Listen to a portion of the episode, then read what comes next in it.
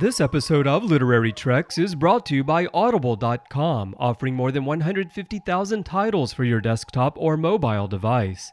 To get a free audiobook of your choice, visit audibletrial.com/trekfm. Also, help us keep Star Trek discussion coming to you each day by becoming a Trek FM patron through Patreon. Get access to exclusive content and become part of the team. You'll find all the details at patreon.com/trekfm.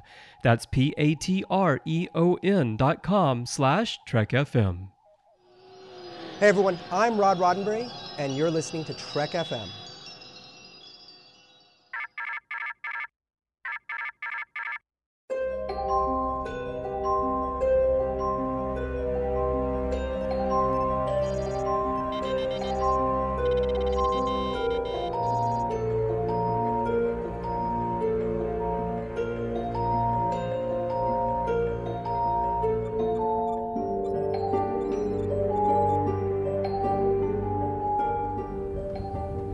Taking all these books?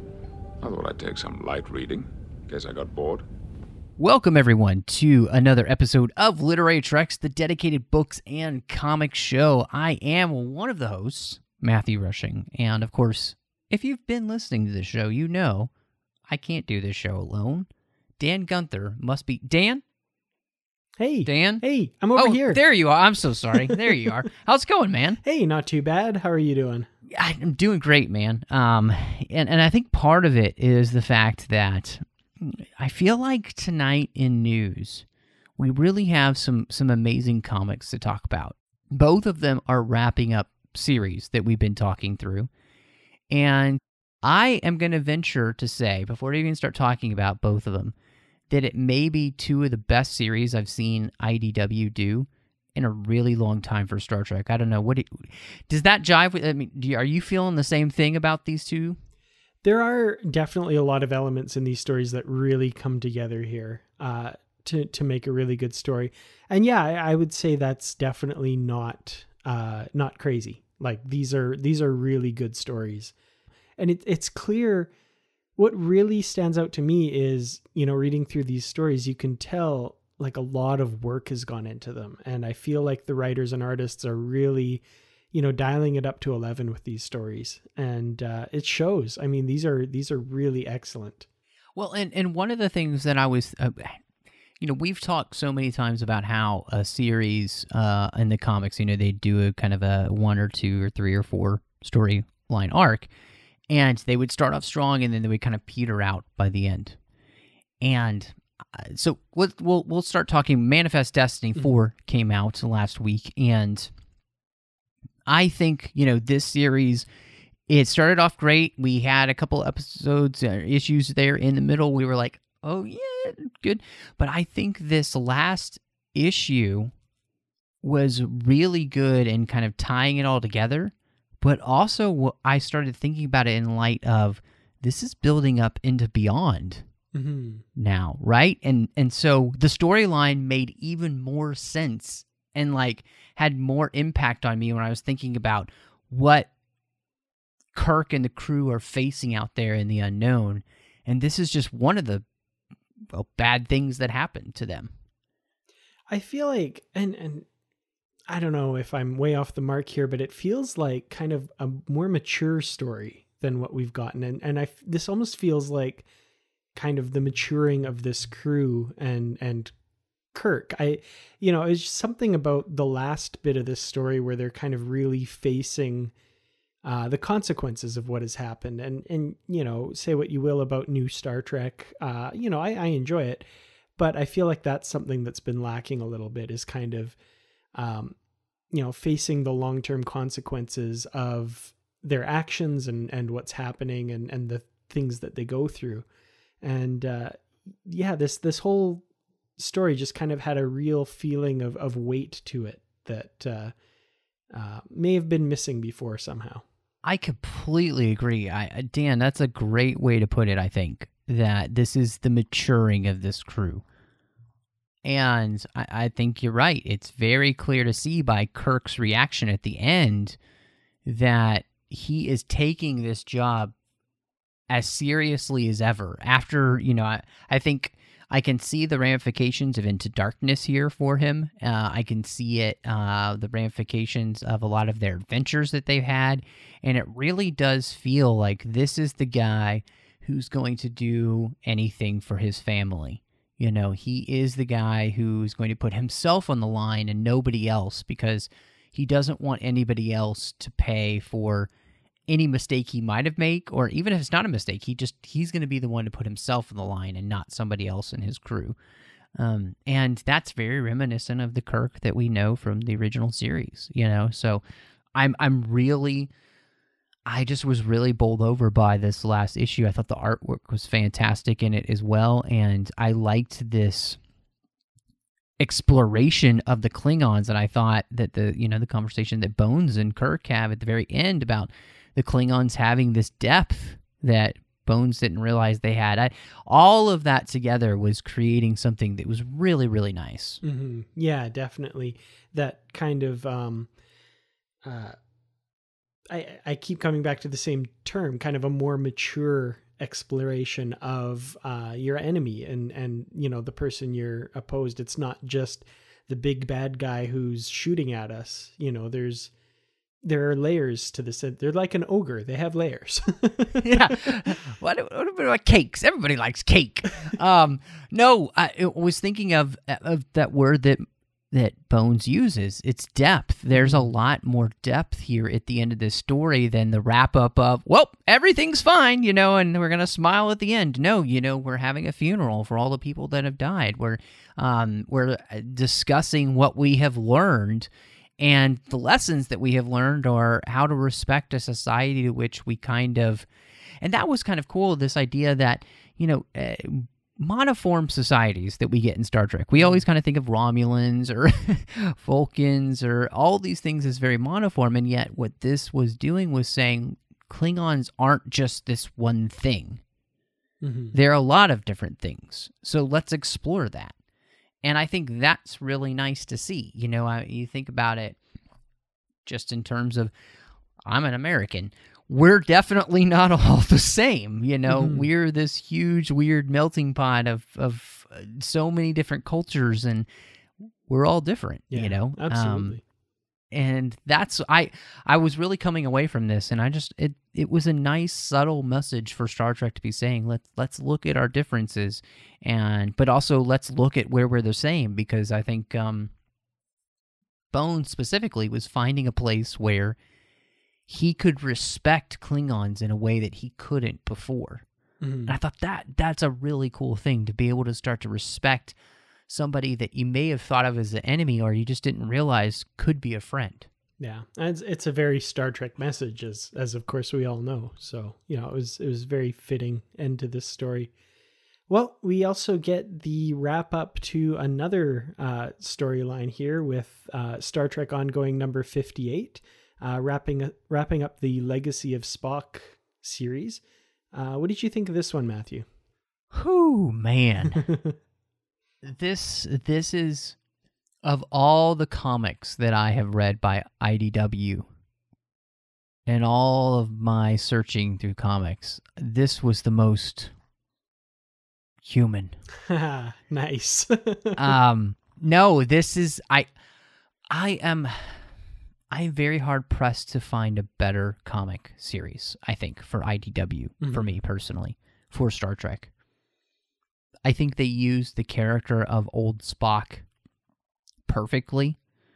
I think the story that they told here wrapped up beautifully. I loved... we will spoil this one because I want to talk about it with you, but I loved the end where Kirk comes to save the day. The Enterprise, mm-hmm. the Federation comes to save the day. And the way in which he and Kirk is the mediator between the two Vulcans, Spock and the Vulcan leader, very reminiscent of classic Kirk. And it was a nice story because obviously we can tell this takes place before Into Darkness, so it's kind of in between those two. And I liked, the way we were seeing this Kirk kind of grow and mature and become that leader. And again, this was a beautiful comic because it really was done, I think, in the end to pay homage to Leonard Nimoy, and I couldn't think of a better way to do it than this. So to me, if I was giving this a rating, this is a complete 5 for 5. I just don't have enough words. Agreed completely. I mean, you know, I'm an outdoorsy, manly man, and you know, I got pretty misty-eyed towards the end here. That one splash page where Spock is mind melding, and you know, we see that great artwork from throughout Spock Prime's life, and then of course the tribute at the end. It was incredibly moving, and you know, I was fortunate enough to be able to meet Leonard Nimoy at a convention before he passed away, and like this just brought it all back about how wonderful a person he is and what an amazing character Spock was. And, you know, through all 50 years of Star Trek, he was a constant. Like, you talk to somebody who didn't know anything about Star Trek, they knew it was that one with that Spock guy. And, you know, that's just kind of a testament to how great this character was and how amazing Leonard Nimoy was in that role. And, man, I can't think of a more fitting tribute to that character than what we get in this comic. So, man, you know, hats off and applause to IDW here. This was fantastic. I don't know what more I can say in praise of it. It's funny you were mentioning that. I was dating somebody at the time, and they knew somebody connected with Dallas Comic-Con, and it was the last time that Leonard Nimoy was going to be appearing at Dallas Comic-Con, as he was winding down and just in his life. He wasn't going to be doing any more conventions, and I got to see him that day at the convention and be in his panel, and it was just fantastic to hear his stories. And he was so gracious and wonderful to the fans there. And yeah, thinking about that in conjunction with this comic, it really was a way to say thank you to him and, you know, be so respectful of somebody that gave us so many years of incredible entertainment, but thoughtful entertainment as well. You know, I think that's one of the things that I loved about Leonard Nimoy and the why he was doing Star Trek, is because he realized that entertainment is not mindless. You know, it's telling us something. It's always telling us something. Even silly movies like Teenage Mutant Ninja Turtles, Out of the Shadows. You know, I haven't seen it yet or anything, but I'm just saying, even that kind of movie, it's saying something. You know, the filmmaker wants to say something in their art. And Star Trek had something to say that was a little bit more hopeful and a little bit different. And I might not always completely agree with all the Star Trek tenets, but at least it was thought-provoking. Mm-hmm. And I think that's really important. So, yeah, this comic is an amazing look at the legacy of not just the man Leonard Nimoy, but the character of Spock. And I think it does it really well. Absolutely. Before we get into the feature, why don't I tell you a little bit about where you can find Literary Treks, as well as all of the many other podcasts here on Trek FM. We have shows covering all corners of the Star Trek universe and beyond. You can find us wherever you get your podcasts. If you're an Apple user and subscribe on iTunes, please be sure to hit that subscribe button and leave us a star rating and a review. Especially now in the 50th anniversary of Star Trek, people are going to be searching for Star Trek podcasts, and that really helps us rise up in the search results and makes it possible for more Star Trek book fans to find us and Star Trek fans at large to find all of the other shows. If you're not an Apple user, we've got you covered as well. You can find our shows on Stitcher, TuneIn, SoundCloud, Windows Phone, and of course you can stream and download the MP3 file from our website and grab the RSS link there as well. Now, if you want to get into contact with us, we have a form on the website at trek.fm/contact. You can leave us a voicemail there as well. Just look in the sidebar on the show page or go to speakpipe.com/trekfm. We're on Twitter at trekfm, and on Facebook at facebook.com/trekfm. While you're on Facebook, we also have the Babel Conference, which is our listeners only group. Just type the Babel Conference, B-A-B-E-L, into the search field on Facebook, or go to our website at trek.fm and click discussion on the menu bar. Special for Literary Treks, of course, we have our Goodreads group. Just go to goodreads.com and search for Literary Treks. There you'll find bookshelves with all of our previously covered books, as well as what we're currently reading, so you know what's coming up for future episodes. And of course, there are always great conversations happening about all the books and comics that make up the Star Trek universe. Well, Dan, I am just so excited because, you know, it's so much fun when we have an author on, and it's been a while. I mean, it's been since last year since we had this author on when we were talking about his latest story involving Data. And so we are so excited to have back to the show for Force and Motion, Jeff Lang. Jeff, how are you doing, man? I'm doing very well, sir. Thank you for asking.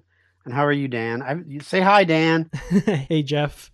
Really great to have you on again, for sure. It's like Matthew said, it's always a pleasure to talk to the authors. And, you know, it's always just a really special episode when we get this opportunity. So thanks so much for coming on. I'm thrilled to be here. It's always a lot of fun talking with you guys. So thanks. Well, I had, before we kind of really dive in to the book itself, you know, we were talking on the other side of the page, you know, just right before we started recording, the fact that, you know, you had written a lot more Deep Space Nine than I remembered, especially early on. And so I wanted to just ask, before we even get to the book, what was it like getting you to come back to characters that you haven't gotten to play with in a while? Actually, that's a really, that's an interesting, I had not thought about it that way, because Abyss, the first one that I worked on with David Weddle, was so much focused on Bashir and Ro. And then the two-parter that I did with John Hertzler was so focused on Martok and, again, I guess Ro, not Ro, Jadzia, not Jadzia, Dax, the other Dax. See, Ezri, memory, yes. fade, Ezri,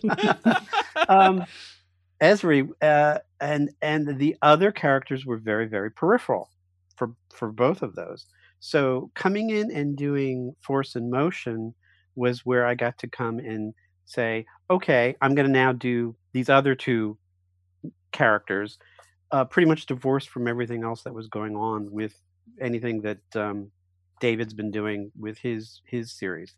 So I did not honestly really think of it as being, I'm returning to Deep Space Nine. Because honestly, Abyss, I think there's one scene that actually takes place on the set, on the station. Yeah. Left Hand of Darkness. Zero, if I recall.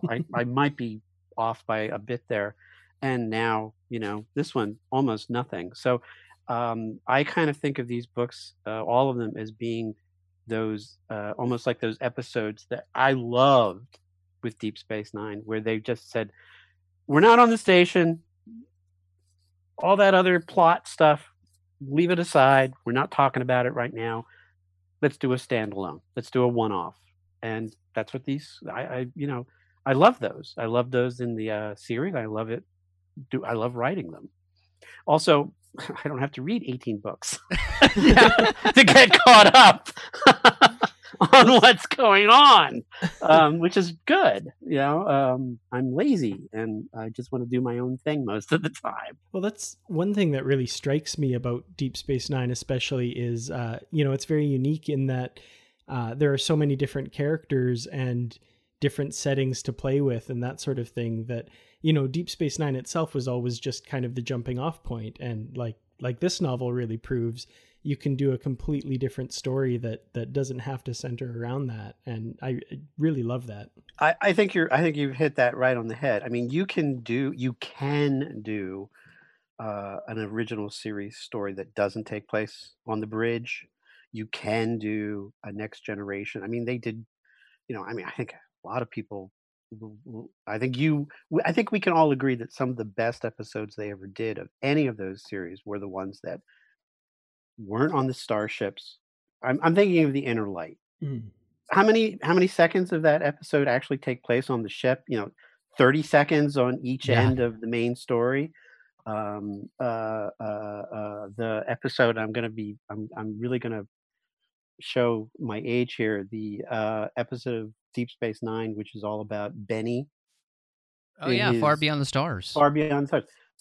How many seconds of that take place? I mean, these are seminal episodes that the writers and the performers were able to say, we're jumping off from this. We all know that there's the station. We all know that there's a starship. We're not going to do that this month or this week. And I'd like to think that's what Force and Motion was. I mean, that Force and Motion really came out of that.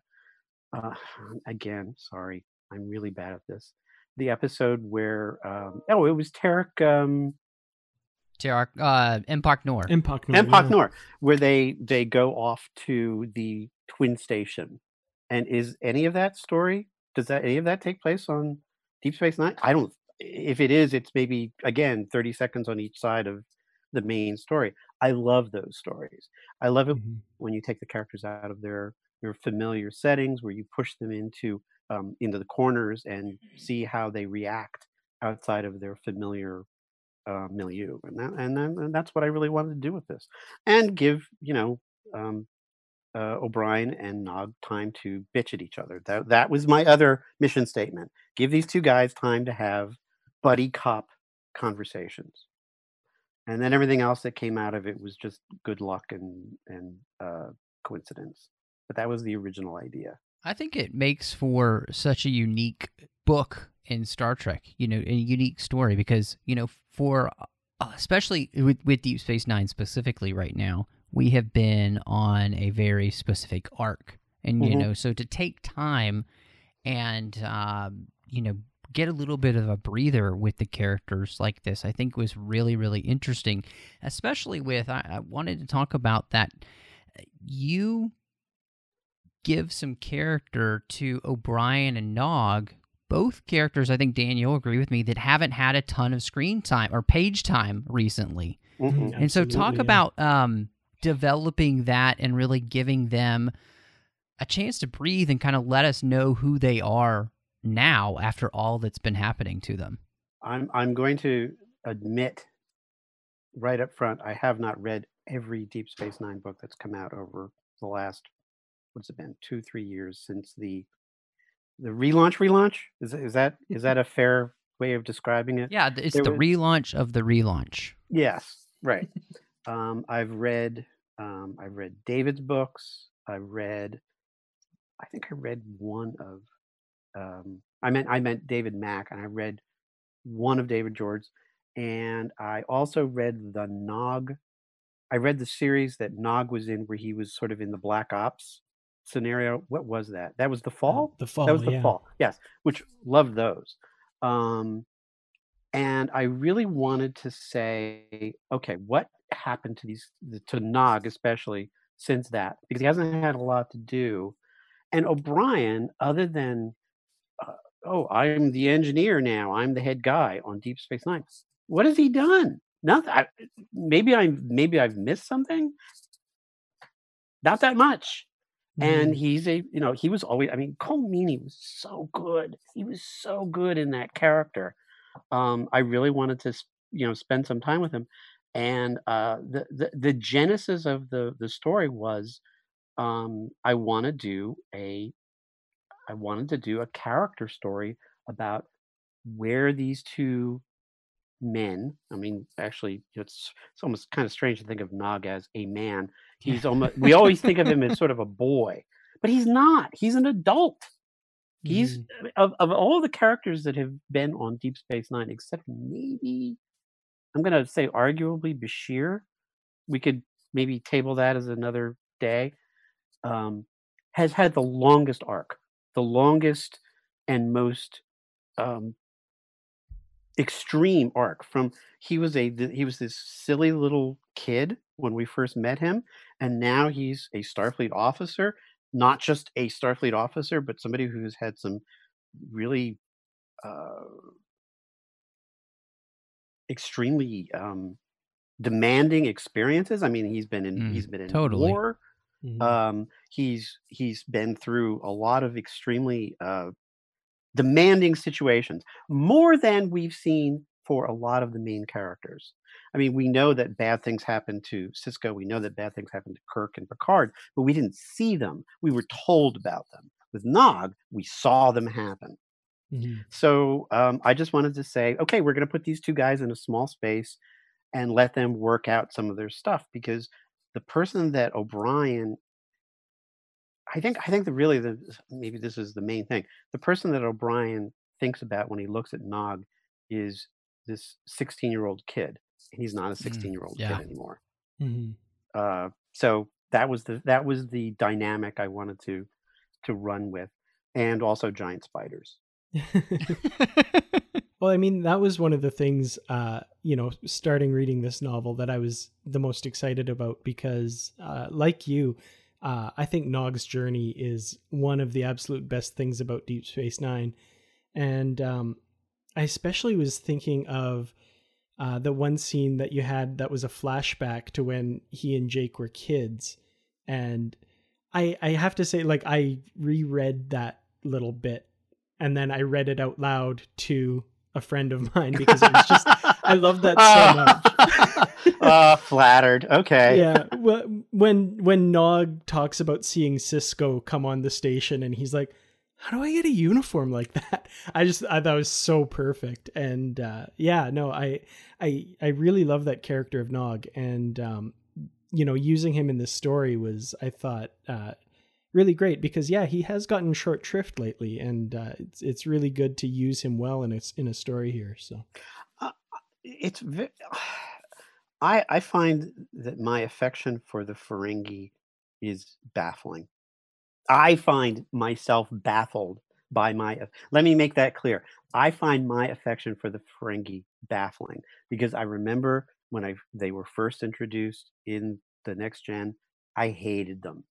I think we all did. Well, okay, good. I'm glad it wasn't. I mean, leather and whips and fur. It just didn't seem to work. Around like monkeys. Yeah, no. It was like bad. It was. I'm sure Gene Roddenberry, in some scotch-soaked, afternoon of writing, said, "Well, they're capitalists, so what can we do to make them unappealing?" Leather, fur, bald, big ears, bad teeth. Boom. There they were, and yet, I think we have to give this almost exclusively to the Deep Space Nine guys, the writing crew. It wasn't all guys, but mostly. Damn, they did something great with those characters. Mm-hmm. Nog, Quark, again, forgetting names. The brother, but also their mother, great character. Or was it her grandmother? It was their grandmother. It was their mother, Ishka. Ishka. Oh God, what a great character! And Wallace Shawn as the Grand Nagus. Fabulous stuff.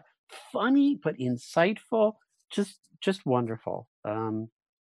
And they made the whole concept of that culture work. It went from being a kind of like this bad joke to being no. This makes sense. There could be an entire culture that this is the motivating force of their lives. And setting up Nog as somebody who's not quite in that culture but understands it is just brilliant and gorgeous. And I don't know if you did read the Left Hand of Destiny. Yes. I said Darkness early. Mm-hmm. I said Left Hand of Darkness early. Apologies to Ursula Le Guin. It's close.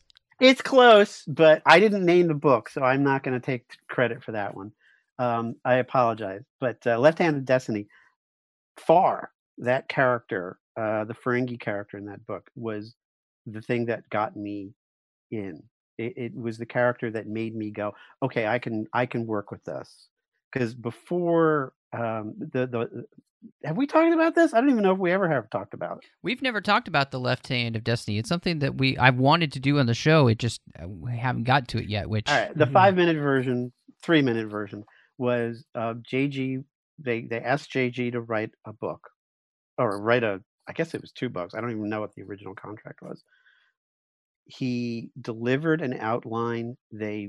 Marco Palmieri, I'm sure you know Marco, and he worked on this outline. They came up with a pretty, not pretty, but actually really great story.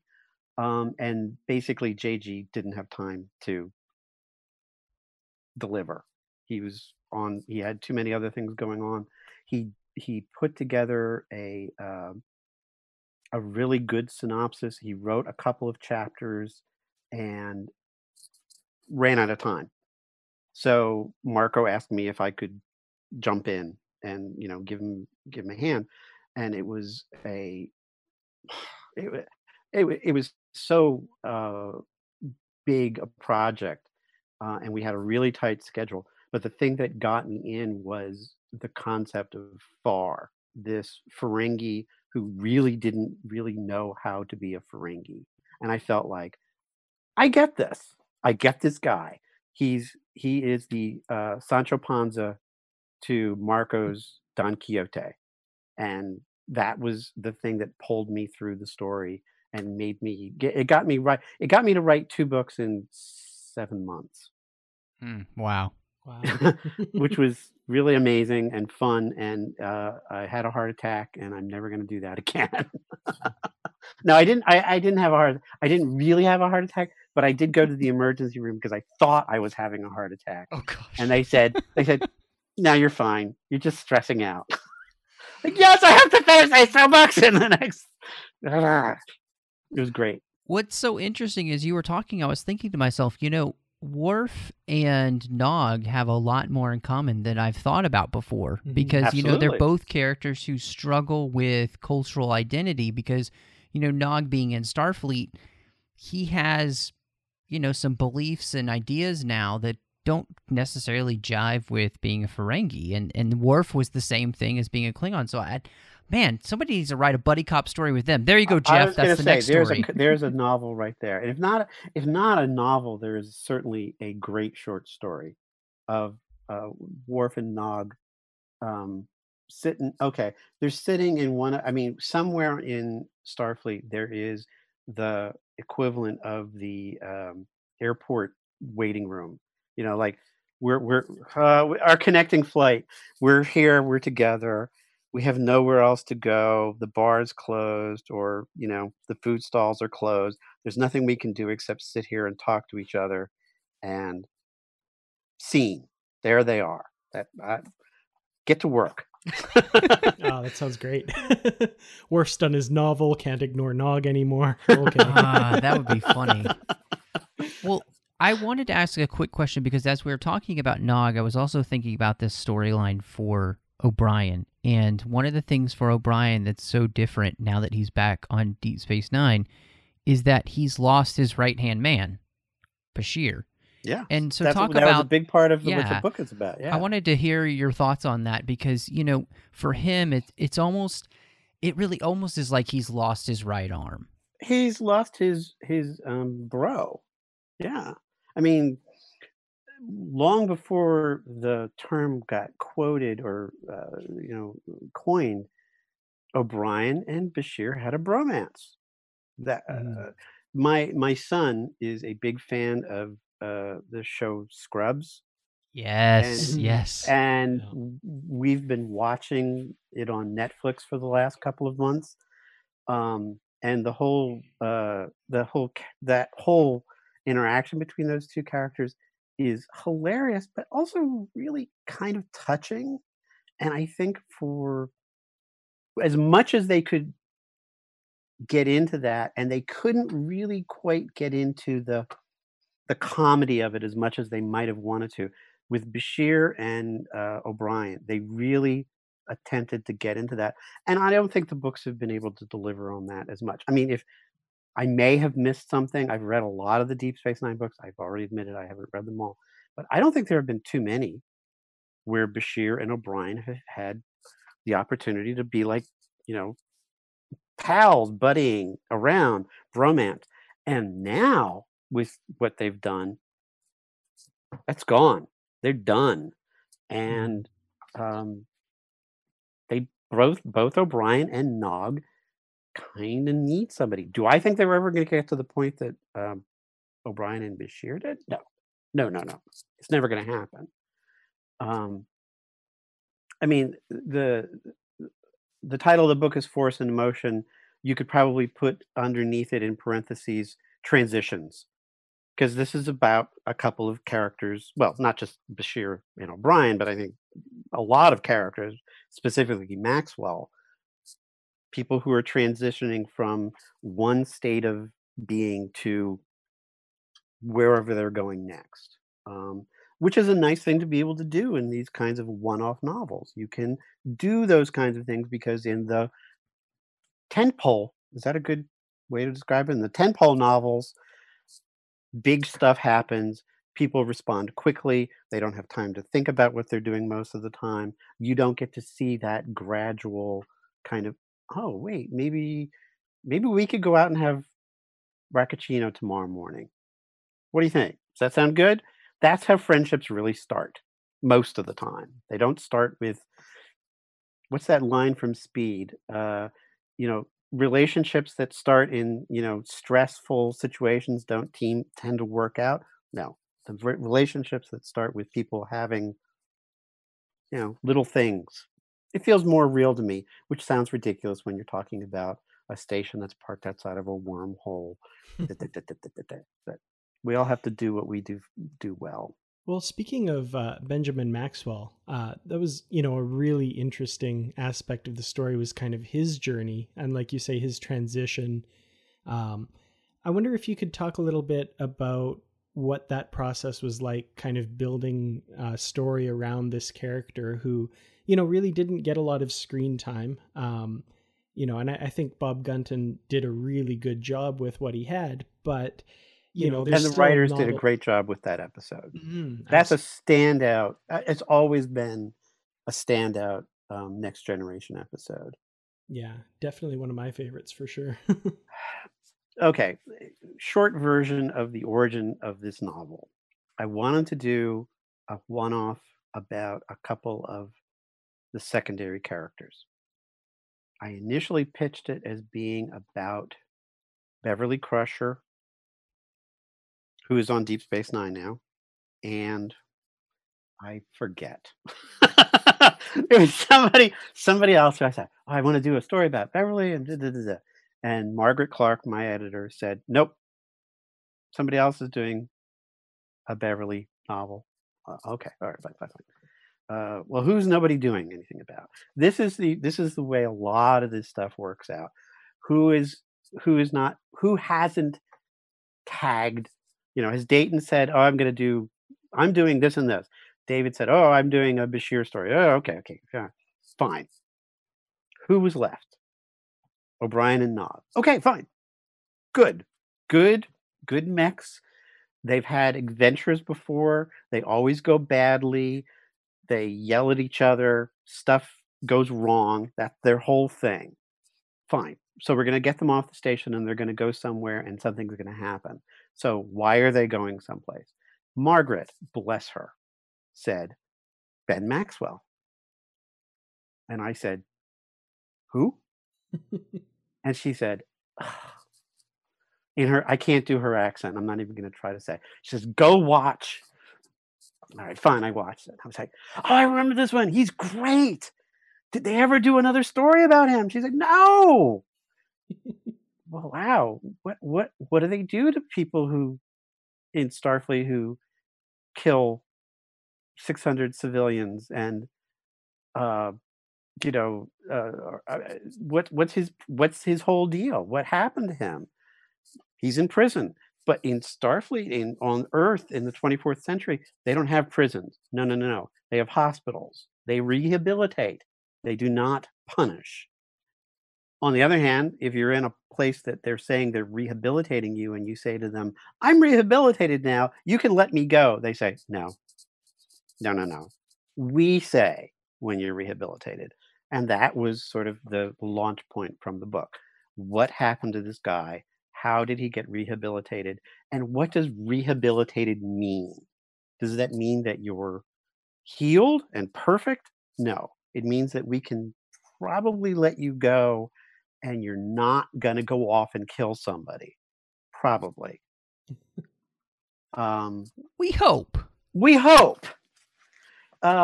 And that's why, I mean, you know, when you considering it from the perspective of what we consider, I mean, in our, you know, barbaric age, the idea of how we treat prisoners or how we rehabilitate people. He was in for 16 years. That's a really long time. I mean, how long was Tom Harrison wherever he was? I mean, 3 years, 4 years? And he did some pretty bad stuff by the standards of what was going on now. I'm not going to, let me be very careful here with everything that's going on in the world right now. Hmm. Benjamin Maxwell's, what he did was terrible. He did a terrible thing. However, what I wanted to present in the story was he was a person who was psychologically damaged, and the service that he worked for did not recognize that because they needed him on the front line, because he was the best goddamn starship captain that they had at the time to do what he needed to do. What does that mean? It means that the Starfleet that we like to think of as most of our stories being, you know, fairly well balanced and responsible, in that era when he was serving, they had problems. They couldn't do everything they needed to do, and they had to take certain risks. And that's, yeah, I can't tell you how much I've thought about this guy. He became to me one of the most complex characters that I've ever written, and I hope I've done, you know, justice to what he had to go through. I strongly suspect I failed miserably, but you know, did my best. Well, for me, one of the things, you know, as you're talking, I'm thinking, you know, one of the wonders of Deep Space Nine was the psychology of Star Trek that we got to see. You know, we were really getting inside characters, you know, from the very beginning. I mean, the very first episode is about a broken man, yes, Sisko. Absolutely. Who the prophets help kind of piece back together as he kind of helps them piece what corporeal existence is about. And that symbiotic relationship that they form is so interesting. But what it set as a precedent is that these are real people who have real problems, and just because it's the 24th century doesn't make people perfect. And so what I was really enjoying about the story is that, you know, we're getting to see the good, the bad, and the ugly. And there was good, there was bad, and there was ugly about Benjamin Maxwell. But, you know, when he said, you know, that he felt broken, it was really powerful for me, because I have been in places, and still, you know, it can happen, where you have that feeling of utter brokenness in yourself. And having been to therapy, as got to say, quick side note, I liked his therapist, Gunther, Dan making, and Michael Clark. So congratulations to those guys getting some great nods in the story. That was awesome. Yeah, it's kind of fun. Yeah, but it was phenomenal, though, the way that you dealt with it. And it actually really had an emotional impact on me, because I've felt what he's felt before, where you don't feel like you can put yourself back together. Humpty Dumpty is not going back together again. Well, as long as we're telling tales, I also have spent more than my, well, I don't know how about much more. I've spent my time on the couch, and the whole concept of trying to figure out what a therapeutic relationship would be like in the 24th century was one of the real challenges in this. And, you know, the answer I came to, I mean, even in our day, there's a lot of emphasis on pharmaceutical treatment. And while I'm not going to in any way knock that, I think that that's, you know, figuring out what goes on in the brain and the different chemicals that go on and how you can modify them and make somebody feel better is wonderful and it's valuable. But the talking cure is still going to be the one for a lot of people that's going to, in the end, get to the point where they have a real meaningful change in their life. And I really wanted to portray how that might work in the 24th century. It is, and by that I'm saying two people talking to each other, somebody drilling into another person's ideas and trying to overturn, you know, not overturn, that's not the right word, to bring to light some of the events and significant, well, struggles that they've had. That's what's going to save people, you know, communication, meaningful communication. That is what will, in the end, you know, make us a better species. And I agree with you. Deep Space Nine was the first series where that was really dealt with. You know, I mean, what is it that's going on between Ben Sisko and the wormhole aliens? I'm sorry, prophets. Yeah. In that first episode, they're doing psychotherapy on him. Mm-hmm. I actually have talked about that moment on more than one occasion in a therapeutic situation, where they take him and they say, "This is where you live," and he's like, "No, this is something that happened to me, you know, 10 years ago, 15 years ago." No, they say, "No, this is where you live, and think about your own life. Think about the lives of people that you know who maybe have some damage. Think about soldiers. Think about people who have PTSD or some other kind of trauma. What is that all about? This is where you live."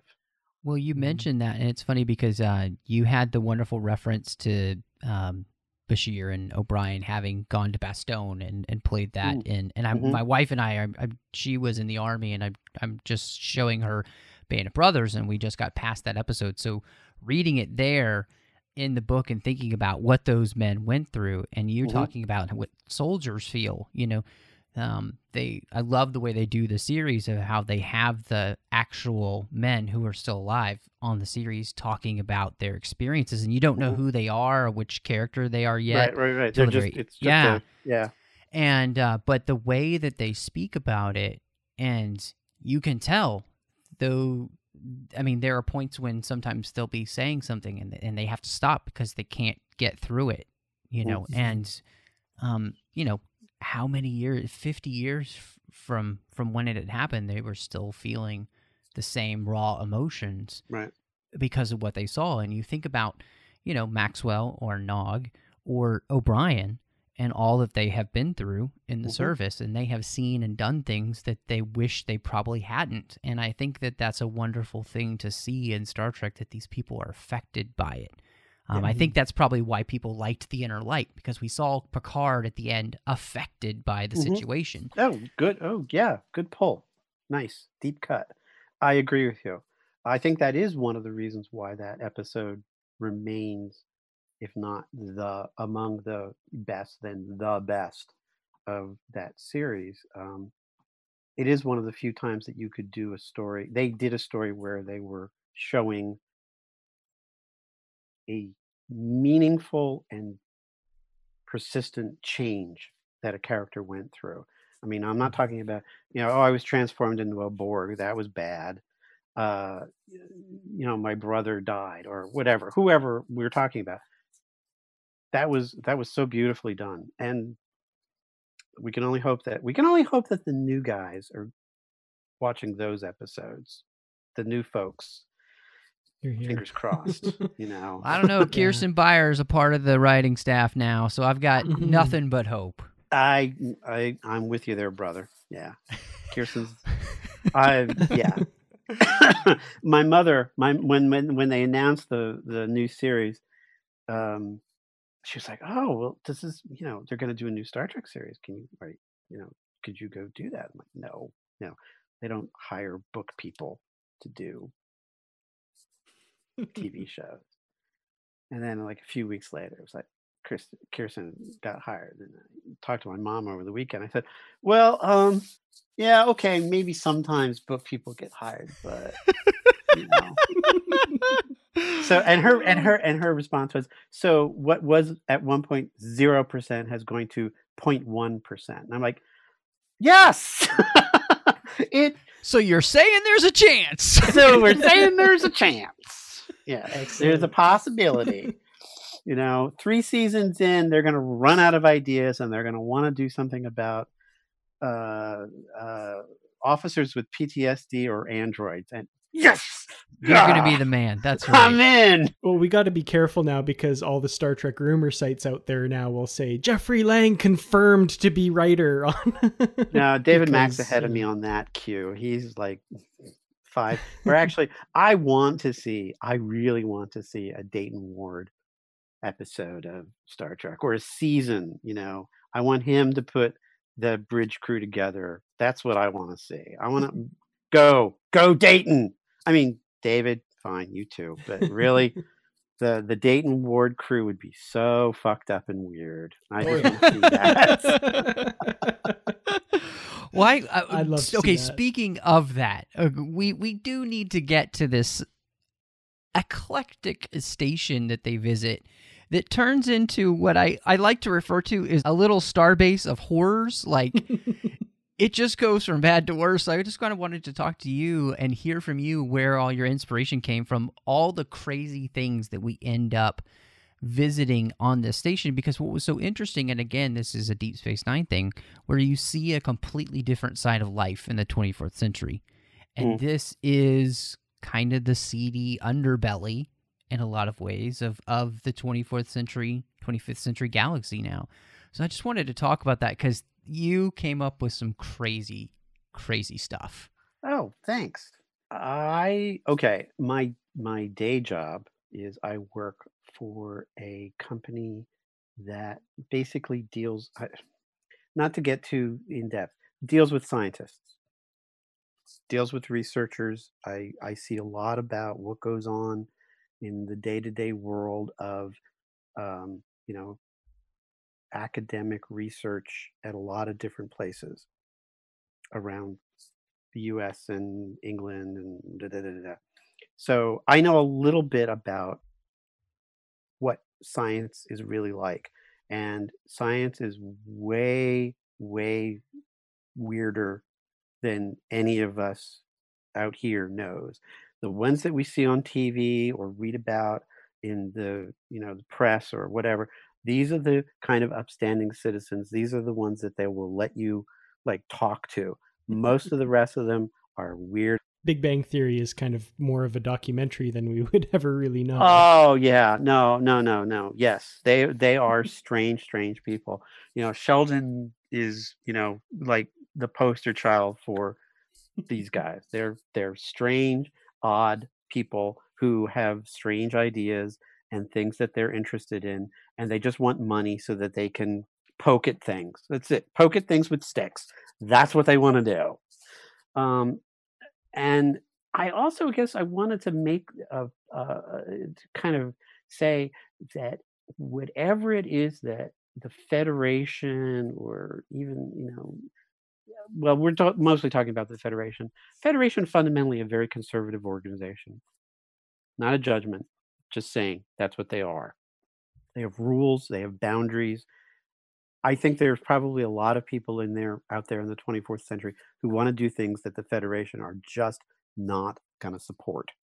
Where do they go? There are places. There have got to be places. There are places where they do fringe science, where you get a bunch of oddballs all coming out to a place because they can scrape together the money that they need, and they're not going to be able to do these kinds of things on a planet, a lab, anywhere else. They're going to build a shrink ray or an enlargening ray. I forget which one. I love that. The shrink ray. That was fantastic. I was like, it's like Captain Proton came onto the station. Yeah. There's somebody who's going to make giant spiders, because giant spiders. And there's somebody who's going to want to think about, where can I make the most money? Because I mean, we talk about the 24th century, 23rd and 24th century as this place where nobody ever talks about money. Nobody ever talks about profit. Obviously, that exists. The Ferengi have proved that exists. It's not everywhere. The Federation, we're not even going to dig into this right now because it's just too big and too weird. They have this culture. They have a society where essentially capital does not exist. But that doesn't mean it doesn't exist anywhere else in the galaxy. Clearly it does. There are going to be people who are attracted to that. Finch is a person who wants money. He wants nice things. He wants good food. He wants power. He wants influence, whatever it is. He wants to be famous or whatever version of fame, you know, that means to him. So he's going to try and think of something that he can get those things. How is he going to do that? I'm going to come up with a device, a process, a mother that will give me what I want. And he just happens to have enough brains and little enough scruples to come up with something. Is it a terrible idea? No. Are the means that he gets to get that idea pretty bad? Oh, yes. Yes. It's a terrible, terrible thing he does. Are the results all bad? I don't think I'm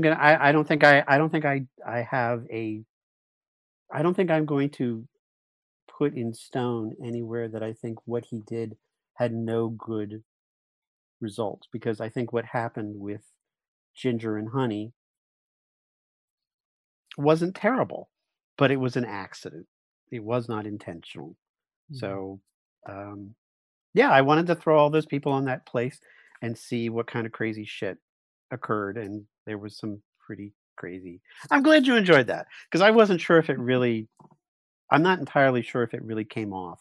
Well, I mean, we've got Charlotte's Web reference because of it, a Monty Python reference because of it, a Peanuts Pigpen reference because of it. I mean, ROUS's because of it. So, I mean, I didn't know if they existed, but now I know in Star Trek they do. So, but what was so great about it though is that it kind of made sense that all this super crazy stuff would exist for scientists who didn't have a leash on them and just were allowed to kind of let their imaginations run wild and do experiments that nobody's paying attention to. So, I mean, as you said, the scientists that we see on TV or whatever, who knows what people are trying to think up in labs that we will never have access to. Right. So, and who knows whatever happens with those things. Some of those things are great, and some of those things are, well, arguably probably terrible. And a lot of it never comes to anything at all. And this is probably what 90% of what goes on the Robert Hooke. Nothing really ever comes of it. A guy has, you know, he's really super into adhesives and nothing. Who cares? Nobody cares. But hopefully something happens with the arachnoforms. I've actually been sort of surprised about the reaction to them that I've gotten so far. People really want to know what happens with these characters, and I have no idea. I hope we get to do something with them again someday, but are they going to be something that gets folded into the mythology? If that got to happen, I'd be a happy man. I mean, the guy, who was it? Was it Ted Sturgeon who wrote the episode with the Horta? I think so, but I'm not 100%. Yeah, well, whatever. I'm sure that somewhere, you know, he's very pleased. Well, not in, you know, now, been dead for a long time, but the fact that that idea has continued on from something that he wrote in a script. Well, what do we say? 49 years ago. Still exists. I think that's lovely, and I love the Horta. They're one of my all-time favorite aliens from any of the episodes. I loved the idea that you know, this creature would use that moment. Oh, right, that's right, because I love the Horta. The no-kill. I forgot about that. No-kill eye. Yeah. Thank you. I had forgotten about that. And I love that it was directly referenced too. Like it was that's what clued him in. Oh, Kirk, the Horta, right. You know, that's what's going on here. Okay. Yeah, I thought that was excellent. One thing that I really found interesting while reading this too was kind of the structure of the book and how, through the use of flashbacks, you were kind of, you know, giving us glimpses of what's going on and then kind of filling in kind of necessary parts of the backstory as we went along, kind of allowing the reader to discover these things and, you know, the process that Maxwell went through and even some of, you know, what's going on in O'Brien and Nog's minds during this, you know, that kind of informs what's going on now. What was it like kind of getting to explore those periods in the lives of the characters and, you know, how they informed the story you wanted to tell with the Robert Hooke and what's happening there? Well, I'm really glad that worked for you. Again, I'm just going to mention, referencing some of the reviews, it seems to be that is the most divisive aspect of the book. There are the people who really liked that, and there are the people who were annoyed or bored by it. And you know, I respect both of those reactions. It was not something that I set out to do originally. There was a point where I was thinking, I'm going to do this as a linear story. It's going to start with Maxwell in prison or rehabilitation, call it what you want, and kind of do a series of scenes, episodes that would bring him to the hook, and then the story unfolds. But that the problem with that is that you don't get Nog and O'Brien till, I don't know, a third of the way into the book. That doesn't work. You want to bring them in as your protagonists sooner than that. So that led to kind of the idea of, how can I intersperse Maxwell's backstory or the interstitial scenes with what's going on in the quote unquote present. And that was the point where I realized, oh, wait a minute, I don't have to do this linearly. I can chop this up as much as I want and take it, not just dealing with the main characters, but the response that the other characters that might have to Maxwell. Because I think really the book is as much about what Maxwell does as the unintended consequences that his actions have on other people that he never knows about. He doesn't know that all of these people responded to him in this way. And when you find him at, you know, the point in the story where, you know, it's the present, he's just this guy who feels like I've been a failure, or my life has been a failure. He has no idea what other people have been thinking about him, as most of us don't. We don't know. And that was what I really wanted to do. And then once I began chopping up time, I realized, oh wait, I can do this.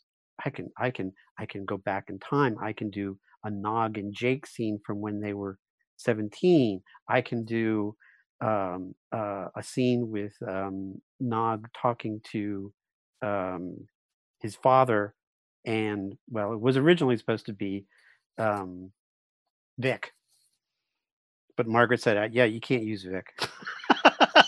He's in a suitcase somewhere." So what do you want to do? Who do you want to be the other guy? Oh, I don't know. How about Danny Ocean? Oh yeah, make it Danny Ocean. That'll be great.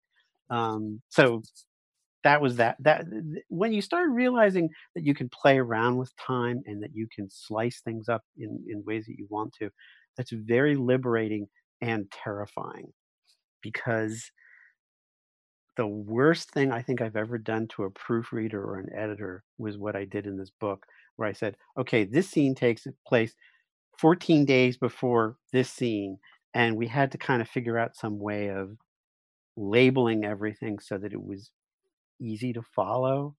I think we did okay, but it I don't know. We'll see. I think it came out all right. That was something I was thinking.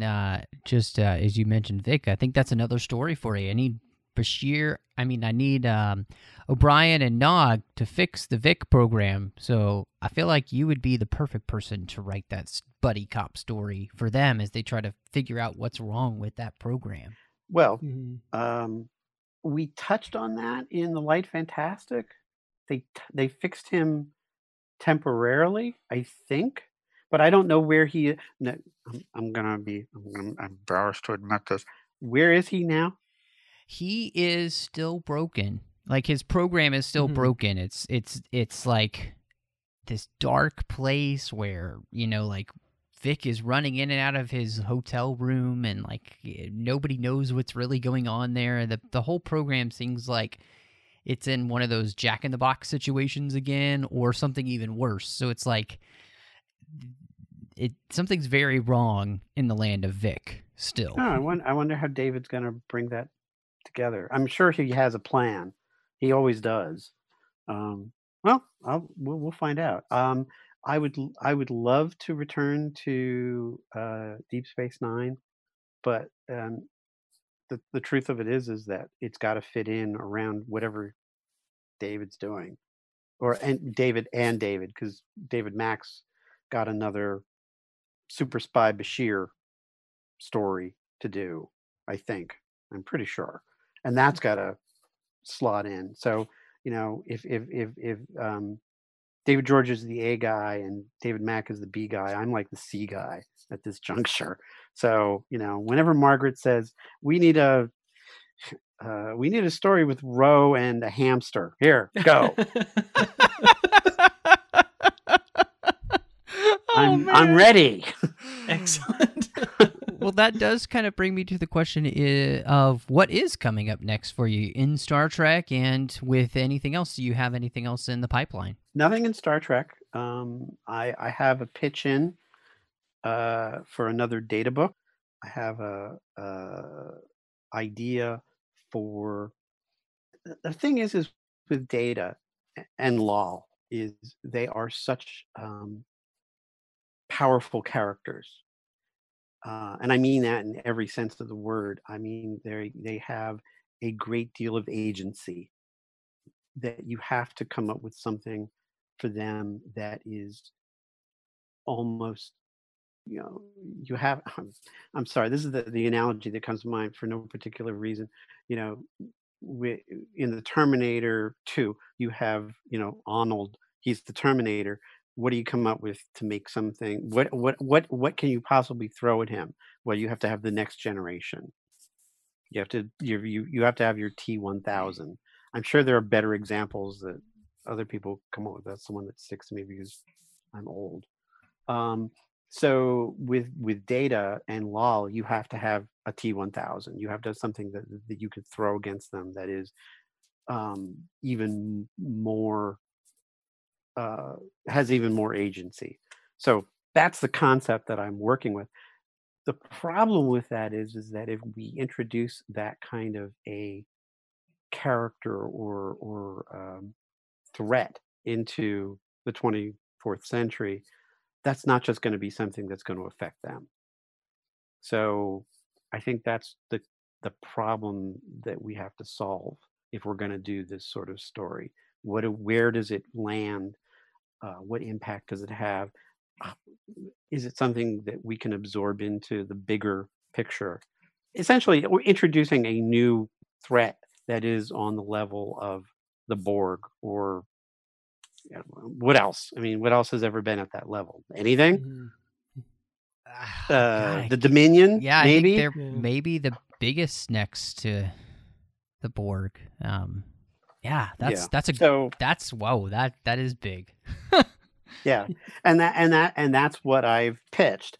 And I think Margaret's kind of sitting there. I think I'm sure she's kind of going, do I want to do this? Or is this just too, is it too much? But so there's that. While I'm waiting to hear back about that, I am working on another book. I'm doing working on a novel, which is I think you guys will get this. It's a Robin Hood story. The idea being that Robin Hood is not a person so much as it is a title. And the comparison that I think of that always seems to work best is if you've seen The Princess Bride. Yeah. Yep. There's the Dread Pirates Robert. Right. The Dread Pirate Roberts. Nice, yeah. He's a guy, but it's a role. And the book that I'm working on is the concept of there is the current Robin Hood and there's the new Robin Hood, and it's about the transition from one to the next, and how does that happen? Why does that happen? And it's all wrapped up in a crunchy 12th century historical, realistic milieu.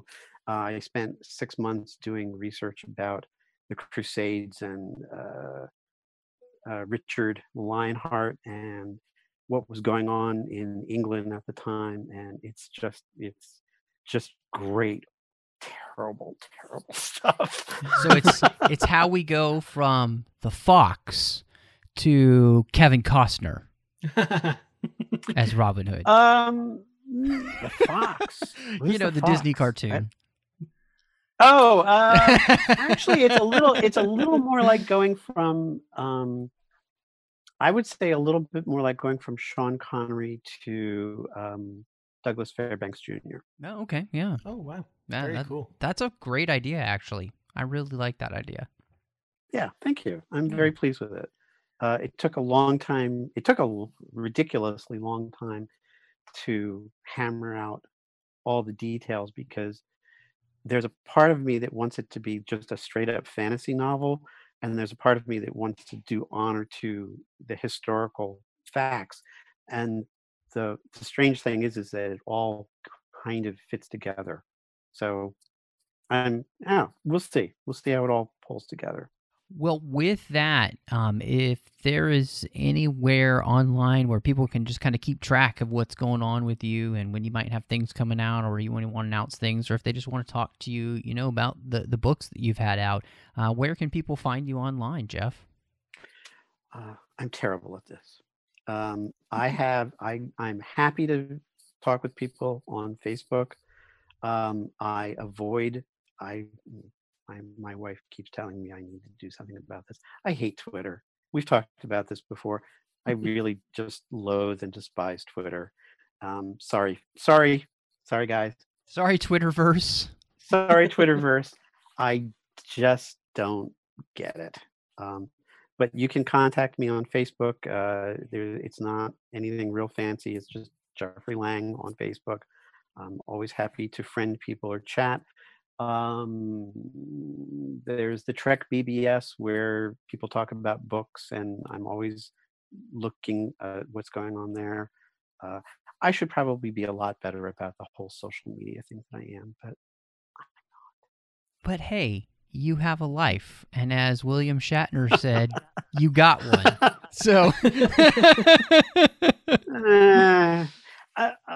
if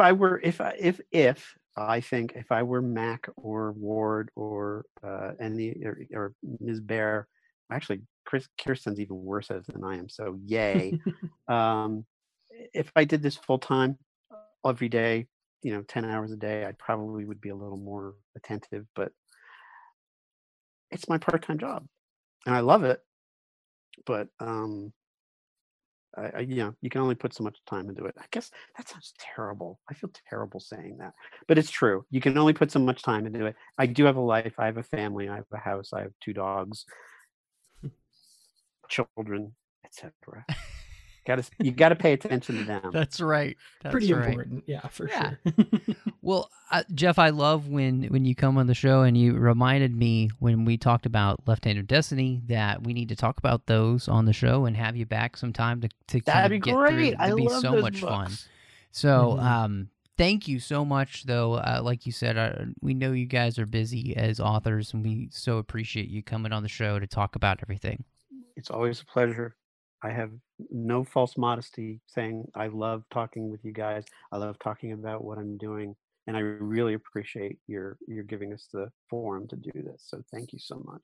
Well, I mean, you know, it's definitely probably the best perk of doing what we do is getting the chance to talk to you guys. So definitely thanks so much. Well, Matthew, you know, I say this every time, but it really bears repeating. Talking to the authors is just really the most fun we ever have on this show. And, you know, this conversation with Jeffrey Lang, I think, you know, was another really, really great one. It's always really good to kind of get into the creative process behind these novels and where, you know, these ideas come from and, you know, how we get this finished product every month. I love getting to get behind the scenes. And I love that Jeff just lets us peek back there every time that he's on. And, you know, he doesn't hold back. He lets you know what he was thinking first and then where it kind of went and, you know, all the stuff in between. I just think it's fantastic. So had a blast tonight getting to talk to him about this book. And I'll be really interested to hear what everybody thinks about it as we talk about it on social media and Facebook and all. And so, yeah, definitely join us there, and we get to do this every week because we have a great associate producers here through Patreon. We've got Will Wynn, Ken Tripp, Brandon Shamatullah, and Bruce Gibson, who you hear on the show a lot these days. So really appreciate these guys, and see, they know something about Trek FM that is really important, and we are a listener-supported network, and we really can't do this without the listeners. And so I want to encourage you to go over to patreon.com/TrekFM and see how you can support the network. You know, as little as $1 a day, as little as $1 a month, you know, just any little bit really helps. You know, we do 20 different shows here on the network and many special feeds going on. We just want to make sure we've got the best Star Trek content and beyond out there. So make sure that you go to patreon.com/TrekFM and just see how you can be part of the team. Now, Dan, when you're not escaping the clutches of a giant spider that really has a fancy for you these days, where can we find you? Wow. You know, it was kind of freaky at first, but, you know, she's kind of cute. I might keep her around. She's pretty awesome. Yeah, you can find me on Facebook. I'm at always hanging around the Babel Conference, posting about all things Star Trek. You can find me on Twitter at Kurtratz is my username there. I'm also on Instagram, Kurtratz47, and I'm on YouTube. My channel there is called Kurtratz Productions, doing some interesting things, weekly Star Trek news show and episode reviews. So go ahead and check that out. And Matthew, when you're not escaping a crumbling space station, hoping that the Romulan dude out there will be nice enough to pick you up, where can we find you? Who knew I'd be trusting a Romulan, right? I mean, whoo! You could probably find me tweeting about it, trying to get somebody to come pick me up at MattRushing02, or maybe taking a picture of that Romulan starship out there on Instagram at MRushing. I'm also doing The Orb here on the network with Chris Jones, where we talk all about Deep Space Nine. I'm also doing The 602 Club, our general geek show, where we talk about something fun each week. In fact, this week I was joined by John Champion. We were talking about the Next and the Bond films. We're looking at From Russia with Love, so that was a real joy to be able to do. And I also do a show called Aggressive Negotiations about Star Wars, my friend John Mills, and that's over on thenerdparty.com, or you can also find us in iTunes under Aggressive Negotiations. Well, thank you so much for joining us every time here on Literary Treks, and until next time, live long and read on. You call that light reading? To each his own, number one.